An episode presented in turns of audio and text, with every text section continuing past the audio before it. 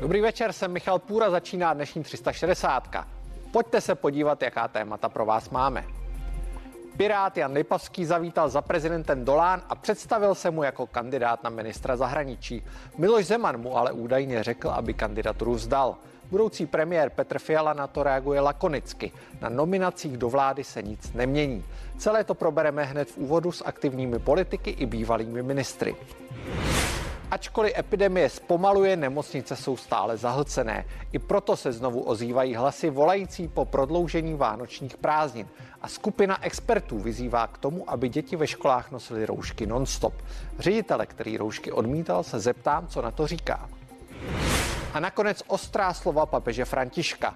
I k němu se dostal uniklý návrh příručky pro eurokomisaře, kteří by měli přestat používat slovo Vánoce a tradiční jména. Papež v té souvislosti zmiňuje naši historickou zkušenost s diktaturami. Věnovat se tomu budeme na konci dnešní 360.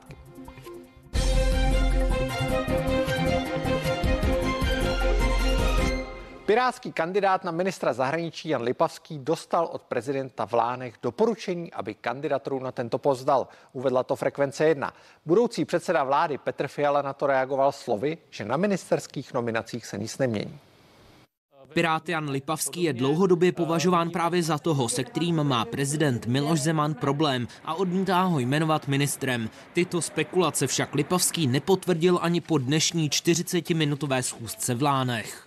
Jmenování probíhá na bázi uh, premiér, prezident a tam si myslím, že je taky potřeba uh, se o tom dál bavit. Jenže odpoledne do médií prosákly konkrétnější informace.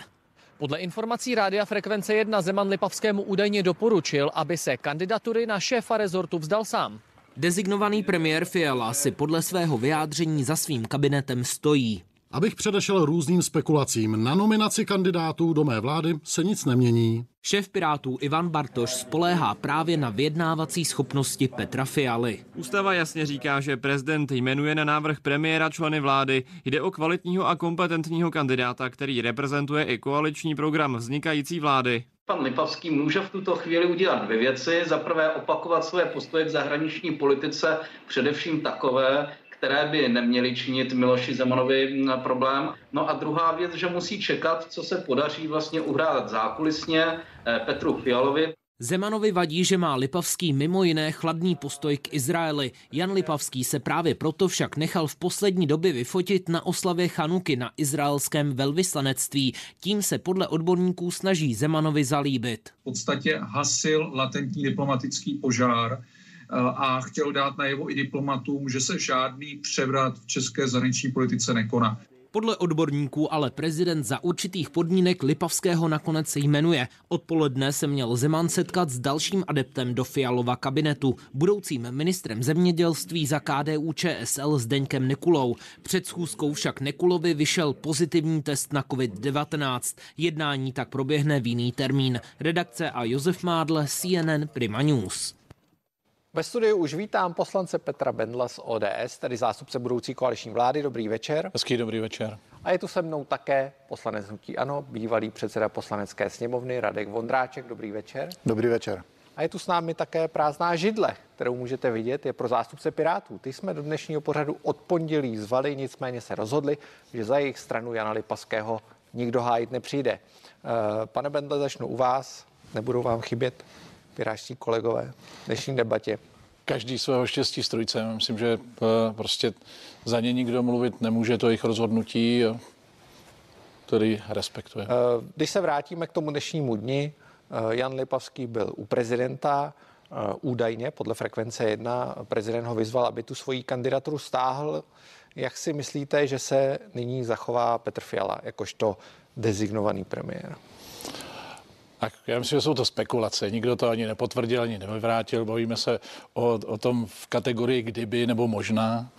Ale já si myslím, že nejdůležitější bude setkání pana prezidenta s panem premiérem na závěr všech těch eh, jednání, které eh, prezident má.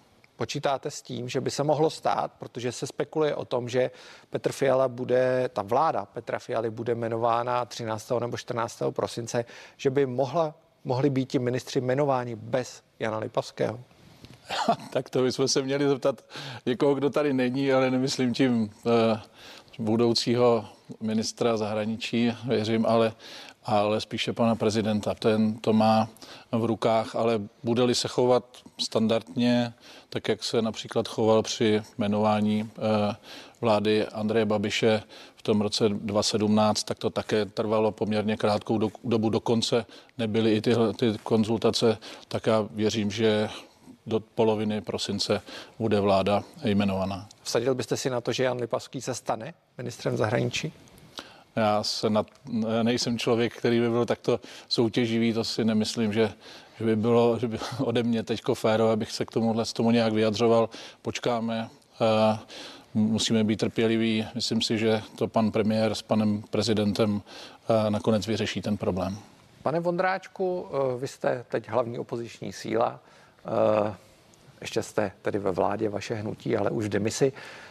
Jak celou tu situaci vnímáte, jak ji komentujete a myslíte si, že prezident má právo, aby brzdil nominaci Jana Lipavského na post ministra zahraničí?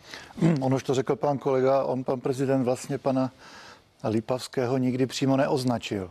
A každý ten novinový článek začíná tím, spekuluje se, má se za to. A média se v podstatě bez toho, že by to komentovala budoucí opozice, zhodla na tom, že eh, tím nejslabším článkem, který asi pan eh, prezident eh, Zeman myslel, je asi pan Lipavský. Ale pořád se pohybujeme v rovině, že to jméno vyloženě nikdo nevyslovil. No, já... Nicméně ta média, jako... když se podíváme, která média ty informace přináší, ať už je to třeba frekvence jedna, která měla exkluzivní rozhovor s prezidentem z vojenské nemocnice, tak předpokládáme, že ty zdroje budou asi velmi solidní. Pokud to není přímo sám pan prezident. Tak nevím, jestli, tak jestli tam mají nějaký zdroj, to já to opravdu nevím, jaký tam mají přístup k informacím. Já můžu sledovat pouze veřejné vystoupení pana Lipavského v tom dnešním eh, interview na veřejnoprávní televizi. Moc přesvědčivě to na mě nezapůsobilo a spíše ty spekulace přiživil, než aby je vyvrátil. Vsadil byste si stejná otázka jako na Petra Bendla. Vsadil byste si na to, že se stane ministrem zahraničí? Já jsem mizerný sázkař, když jsem naposledy v Pardubicích, tak jsem z pěti, čtyřikrát trefil posledního, jedno předposledního eh, na dostizích, ale můžu předkládat argumenty. Můžu předkládat argumenty, že se, když nic jiného, opravdu bavíme o židli Edvarda Beneše a Jana Masaryka a dalších uh, velkých osobností a že k tomu by se nějakým způsobem mělo přihlížet. Já plně respektuji většinu 108 hlasů, já respektuji tu koalici. My jsme vlastně už nastavení mentálně na tu opozici, ale pořád je to minister zahraničí České republiky a je tedy ke zvážení, jestli opravdu ta personální nominace je ideální a nejlepší možná. Eh, já tady nejsem od toho, abych naložil panu Lipavskému za ten dnešek, nebo abych se předháněl s jinými, kdo mu naloží víc. Těch komentářů ve veřejném prostoru dneska bylo hodně, ale možná za úvahu a jestli by se o tom ještě nemělo debatovat, to minimálně stojí. Eh, pane Bendle, my slyšíme, že prezidentovi údajně vadí postoj k Izraeli u pana Lipavského. To se týká zejména jeho minulosti, kdy on byl k Izraeli poměrně kritický, odmítl hlasovat pro zařazení Hamásu na, na seznam teroristických organizací. Izrael je historicky náš spojenec, jeden z největších, ne největší, eh, minimálně v té oblasti je rozhodně největší. Jak vnímáte eh, tento bod? Já jsem přesvědčený, že eh, toto problém do budoucna nebude. Jsem přesvědčený, že pan premiér, který z velké části, věřím, zastane konec konců. Je to úloha každého premiéra, kterého jsme měli, že z velké části plnil i tu, řeknu, pozici toho zastupování na venek, toho ministra zahraničí, chcete-li, tak jsem si jistý, že si to vyříkají. Myslím si, že pan Lipavský teď musí být pod obrovským tlakem, jaký v životě asi ještě nezažil. Docela mu tu pozici v tuhle chvíli nezávidím, ale je to tak v pořádku. Eh, je potřeba se připravit na, na to, že ty časy, které nás čekají, nebudou pro všechny jednoduché. Možná každému se bylo sečtena nějaká jeho minulost, ale nás musí zajímat současnost a budoucnost. A, a já věřím, že co se týká Izraele, eh, tak bude pan Lipavský koncent, naprosto koncenzuální s panem premiérem, který bude určitě jednoznačně deklarovat, že Izrael je náš spojenec. A nepomohlo by, kdyby Jan Lipavský vystoupil dejme tomu s nějakým prohlášením na podporu Izraele. My jsme zatím viděli fotky na sociálních sítích s Markétou Pekarovou Adamovou, kde se fotil u toho židovského osmirameného svíce během svátku Chanuka. Myslíte si, je to já, stačí? Já si myslím, že dokavať prostě nebudou jmenováni ty, ty ministři, tak jakékoliv jaksi vyjadřování tohoto typu, že by vystupovali už jako ministři, tak není úplně, úplně fér. Myslím si, že musí být všichni trpěliví, je na panu prezidentovi, jestli vládu jmenuje či nikoliv a v okamžiku, kdy bude vláda jmenována, věřím, že se k tomu všichni vyjádří. Pane Vondráčku, jak vy vnímáte eh, postoj k Izraeli, v němž je česká politika, česká zahraniční politika dlouhá léta, desítky let eh, konzistentní a považuje Izrael za největšího spojence v oblasti Blízkého východu. Já si myslím, že máme být na co hrdí, pišní, eh, že takové spojení nemá období. Já jsem s panem prezidentem byl v Izraeli na oficiální návštěvě, když nás premiér Netanyahu označil za největšího přítele Izraele na východní polokouli. A vlastně po Spojených státech číslo dva. Já si myslím, že to něco znamená, eh, že nám to taky hodně přináší, to spojenectví. Eh, vždycky jsem eh, a měl by třeba... Jan Lipavský otevřeně podpořit Izrael a to spojenectví s Izraelem? Já myslím, že je to nedílná součást zahraniční politiky České republiky že jsme i v tom minulém období ve sněmovně se vyjadřovali jako většinově úplně jasně. Tady dokonce i v koncenzu třeba i z ODS, když jsme přijímali eh, definici eh, genocidy nebo definici eh, tady, tady těch protižidovských antisemitismů a ve spoustě dalších krocích. A pan Lipavský vždycky stál teda trošku bokem. No je, já třeba musím teda přiznat, že dneska, když odešel z toho hradu, tak vlastně poprvé jsem zažil, že se vyjadřoval v podstatě diplomaticky, moc toho neřekl. Asi už jaksi s výhledem na tu funkci, což je dobré. On už eh, Tomáš Garik Masaryk říkal, že diskrétnost patří k politikovi a že si má dávat pozor na to, s čím jde ven ale na druhou stranu je to teďka velice krátkou dobu a ty jeho postoje byly spíše aktivistické během celého působení a jestli dneska v tom rozhovoru říkal, že jeho kvalifikace na ministra je, že se profiloval ve sněmovně čtyři roky, tak nevím, jestli je to opravdu ta nejvyšší kvalifikace, jakou může mít minister zahraničních věcí, když se čtyři roky profiluje ve sněmovně. E, a on vlastně nikdo ani neříká, že to je jenom o tom Izraeli. Já myslím, že to je... se dostaneme, to, na to já se za chvíli zeptám. Nicméně, e, Média spekulují o tom, že jednou z těch prezidentových podmínek může být přesun České ambasády z Tel Avivu do Jeruzaléma, věc, o které se mluví roky. My jsme tam zatím přesunuli jednu kancelář. Je to něco, co vy byste podpořili, pokud by se to objevilo? My, my v tomhle jdeme step by step.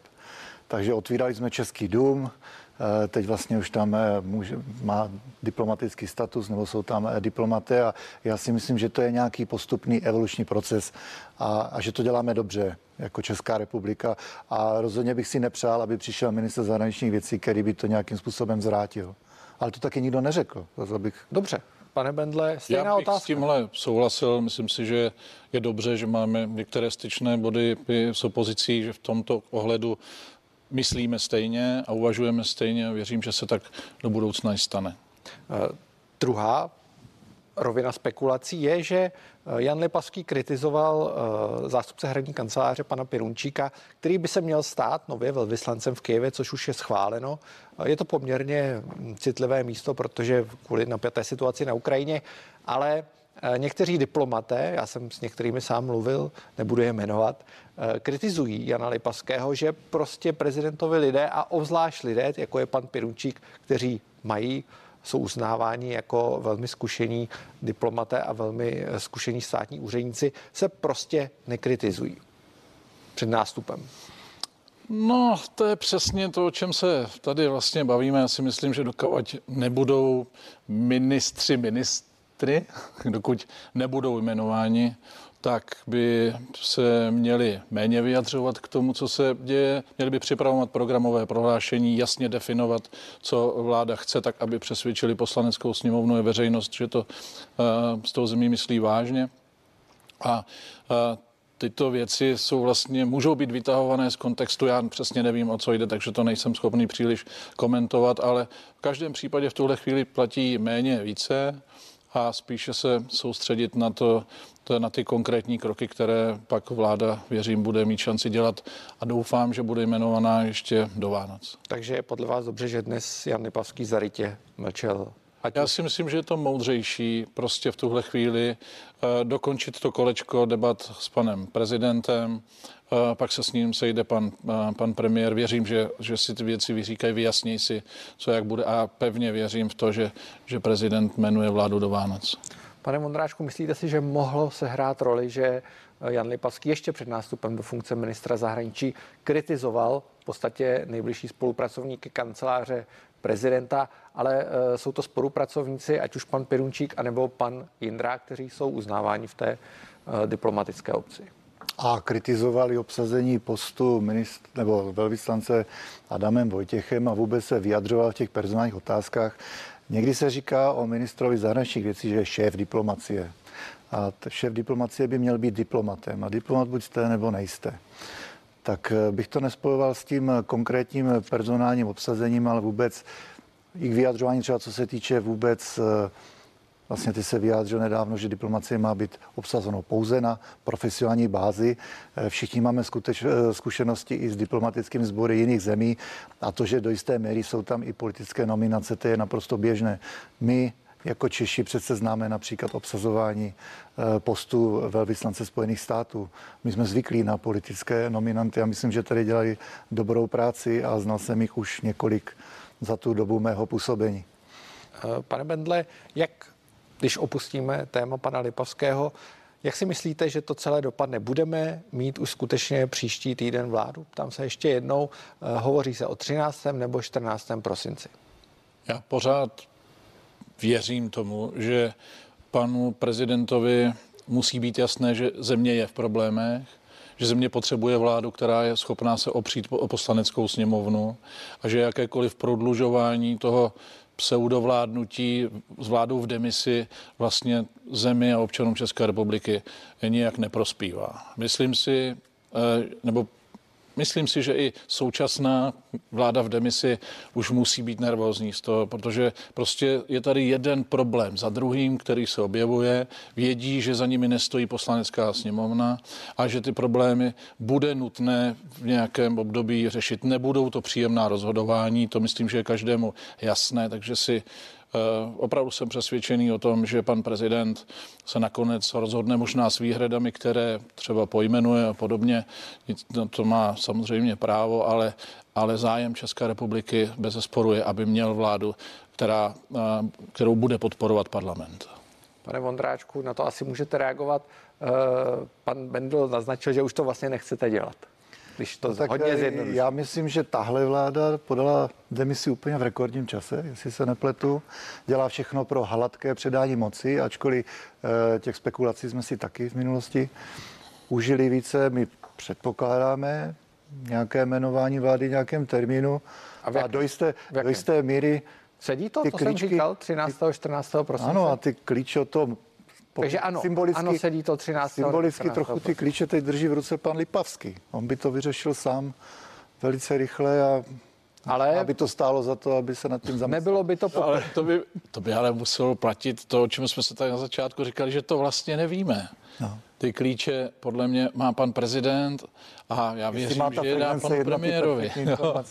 Protože článek 68 ústavy 66. 66?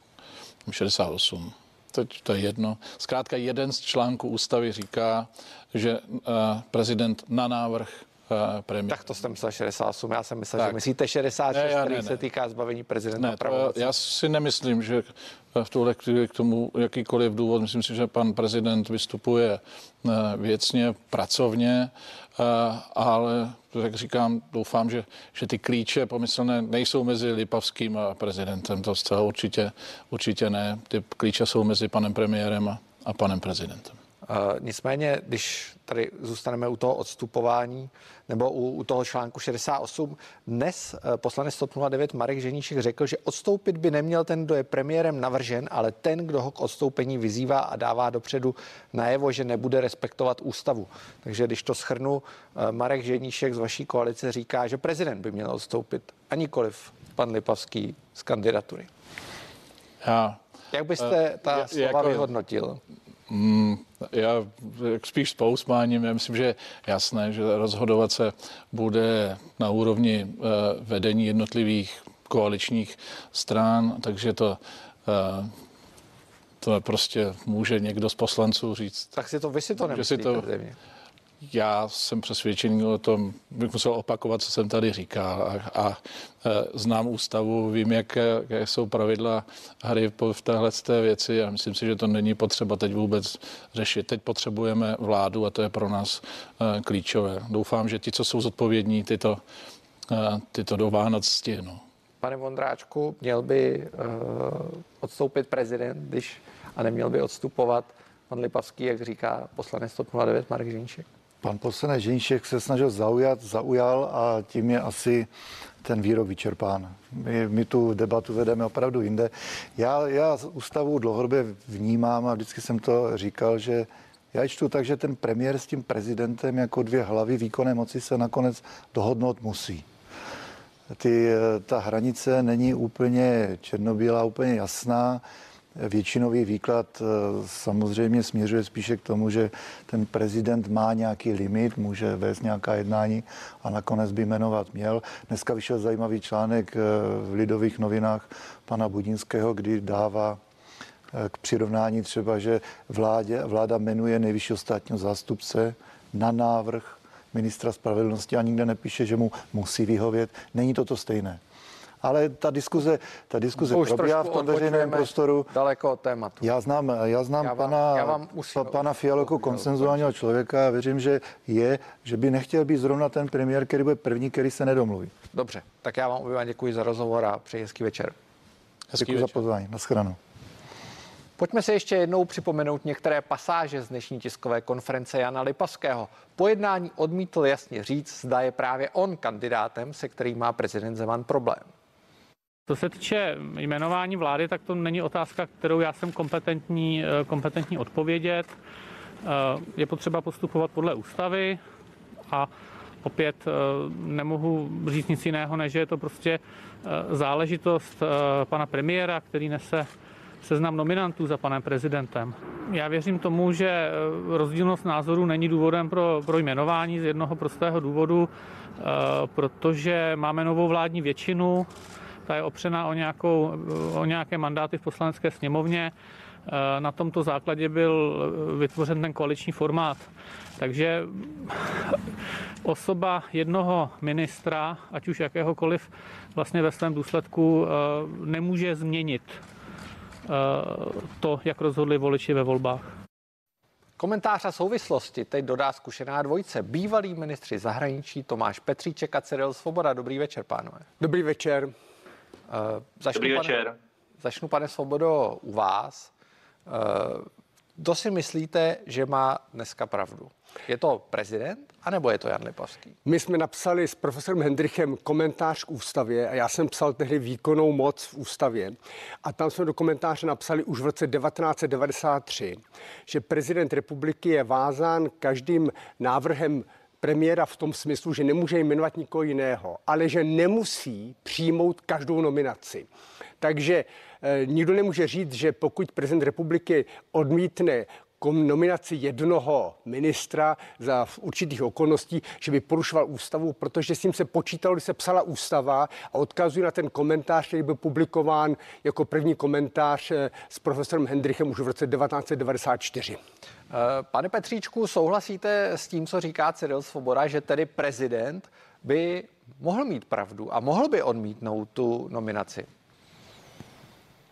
Já bych se na to podíval z jiného pohledu a to, že myslím tady není otázka pouze jedné nominace, ale je to vlastně vytyčování se, vytyčování si eh, vztahů mezi prezidentem a přicházející vládou, takže já to spíše vnímám jako záležitost, kdy prezident eh, zkouší nakolik nová vláda bude ochotná s ním hledat kompromisy, včetně i personálních otázek. A já jsem přesvědčen, že tady se pan prezident by měl přeci jenom reflektovat to, že volba lidu byla nějaká, je tady koalice, která má dostatečně velkou podporu ve sněmovně a v neposlední řadě, že naše země se nachází poměrně prekérní situaci, ať už kvůli covidu, nebo kvůli dalším tématům a potřebovali bychom už mít jmenovanou novou vládu. Pane Svobodo, co si myslíte, že vadí prezidentovi na Janu Lipovském? Může to být skutečně ten problém s Izraelem? To vůbec netuším, co vadí eh, prezidentu republiky, ale eh, vládu potřebujeme. Máme před sebou pouze dva scénáře. Scénář A je, že prezident republiky řekne, nejmenuju pana Lipavského a řekne, pane předsedo vlády Fialo, navrhněte, abych já vás pověřil vedení ministerstva zahraničních věcí. Potom vláda může vzniknout a vláda začne vládnout a bude se jednat o novém ministru zahraničních věcí. Varianta B. Předseda vlády Fiala řekne, neustupuju a nesouhlasím, nepodám návrh na to, abych já byl nebo někdo jiný pověřen řízení ministerstva zahraničních věcí.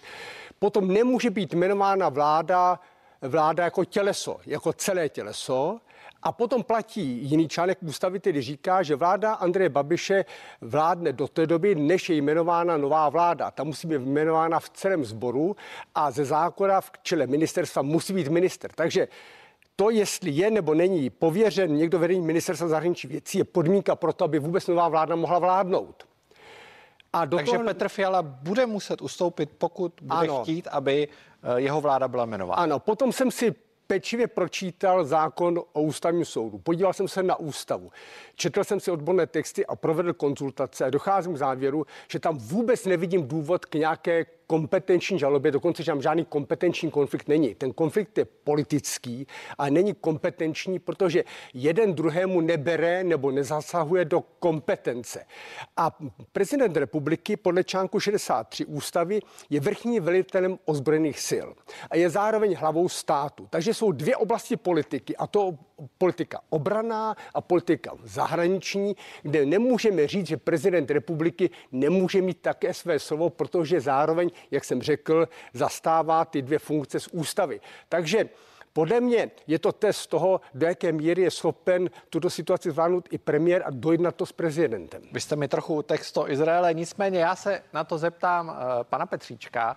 Pane Petříčku, myslíte si, vy jste bývalý ministr zahraničí, že skutečně to může být ten důvod, proč uh, má premiér Miloš Zeman výhrady k Janu Lipavskému? Eh, když pominu to, že podle mě jsou to stále zástupné důvody a že skutečně prezident si vytyčuje eh, to hrací pole s novou vládou, eh, tak ty konkrétní výhrady vůči eh, Janu Lipavskému, ano, tam mohou rezonovat některé jeho odlišné názory na vztah k Izraeli, na jeho pohled na blízkovýchodní mírový proces.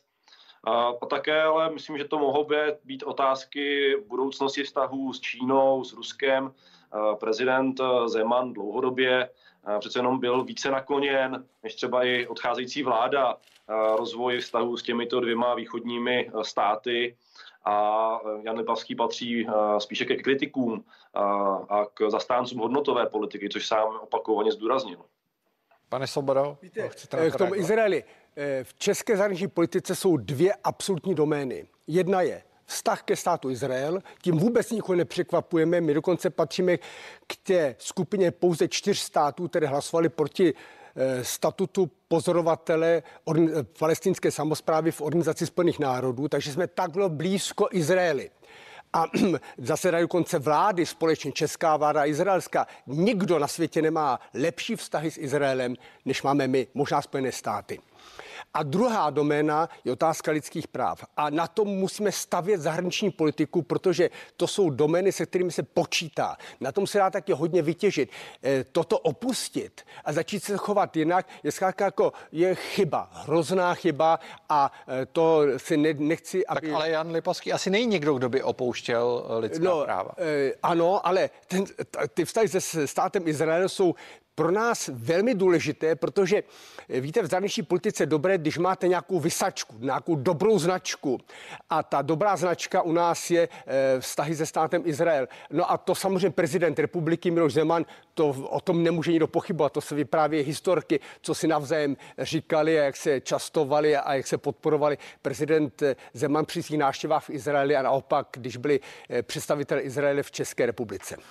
Pane Petříčku, hovoří se také o tom, že, eh, a já ptal jsem se hostů, kteří tady byli už před vámi, že Jan Lipavský kritizoval ještě před svým nástupem některá jména, která byla schválena na, na některé velvyslanecké pozice, na některé ambasády.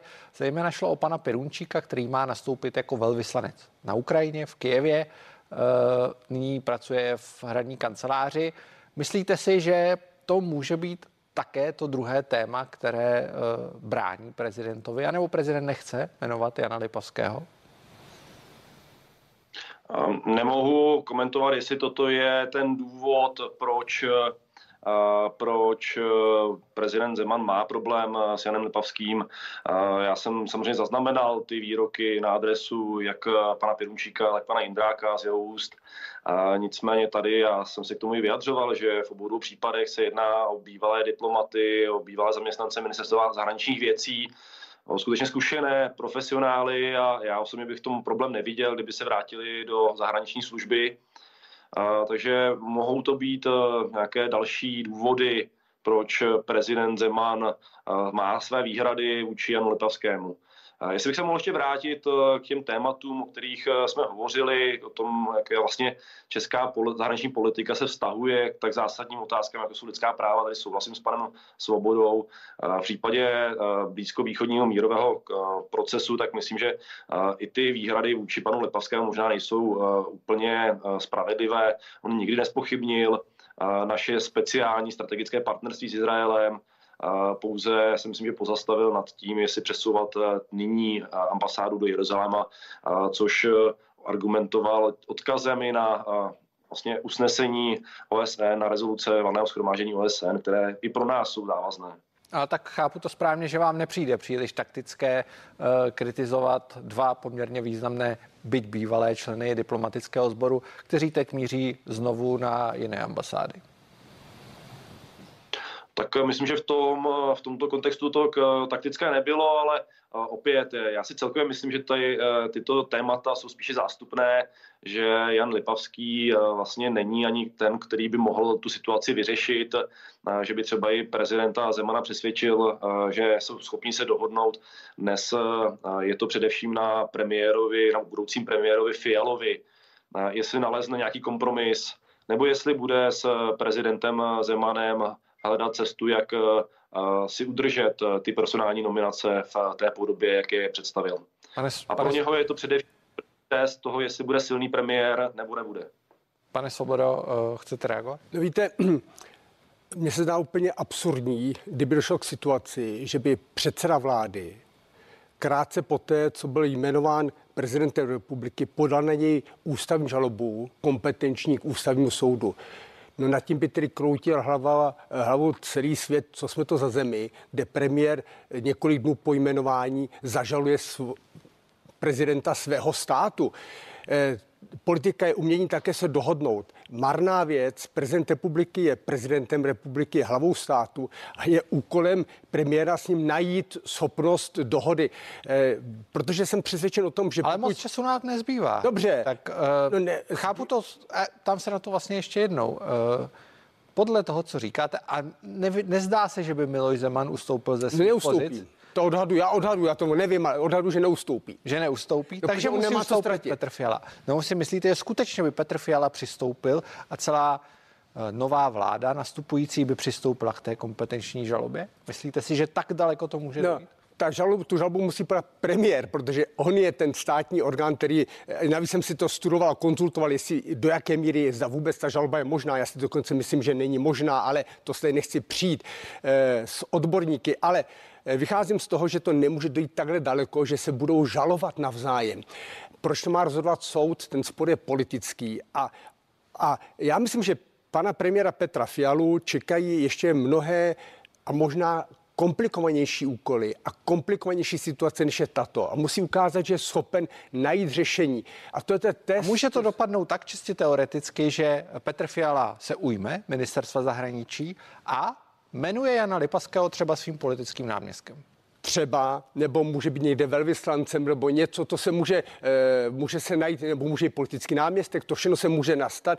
Třeba tohle by mohlo být i řešení, že by byl nový minister zahraničí věcí a pan Lipavský, Lipavský politický náměstek, nad tím eh, prezident republiky může pouze rozdělit rukama, s tím nic neudělá. Ale umění politiky je také najít dohodu a já si myslím, že patří ke kultuře politické se umět dohodnout i s tím, se kterým nesympatizují. Nemůže se s ním dohodnout nějaké zločinné akci, ale v demokratickém státě najít řešení je úkolem lidí. Nová kultura znamená taky schopnost dohodnout se. Pane Petříčku, eh, vy jste měl blízké vztahy s eh, prezidentem Milošem Zemanem, byť to asi nebylo úplně jednoduché, pokud se všichni dobře pamatujeme. Eh, typnul byste si, že prezident ustoupí, protože eh, Cyril Svoboda říká, že podle něj prezident neustoupí. Uh, jak eh, znám prezidenta Zemana, tak si na, na svém názoru trvat bude a tady se s panem Svobodou shodujeme. Bude to především v rukách Petra Fialy, jestli najde cestu, jak tuto situaci odblokovat a případně i tuto politickou otázku eh, vyřešit, eh, protože ano, tady souhlasím, je to především politická otázka. Sám si myslím, že v tuto chvíli ani eh, vlastně designovaný premiér nemůže ani podat kompetenční žalobu, musel by přistoupit k tomu kroku, že by byl potvrzen jako premiér a pak teprve vlastně případně předat ústavnímu soudu posouzení, jestli prezident postupoval správně a duchu, v duchu naší ústavy. Celé ale bohužel to znamená, že se může protahovat vlastně jmenování nové vlády a to za situace, kdy čelíme další vlně covidu, kdy tady nemáme vlastně plnohodnotou doslující vláda, prostě nemá tuto možnost, nemá se možnost opřít o sněmovnu a myslím, že toto je situace, na kterou doplácí především občané a je asi na zodpovědnosti všech za, zaangažovaných, jak prezidenta, tak eh, budoucího premiéra Fialy, aby to rychle vyřešili. Já vám moc krát děkuji oběma za rozhovor a hezký večer. Děkuji za pozvání. Děkuji, hezký večer. Zůstaňte s námi, už za chvíli se budeme bavit o covidu na školách a o tom, jestli mají děti nosit roušky po celou dobu výuky. Ve vysílání přivítám ředitele, který na to má trochu jiný názor.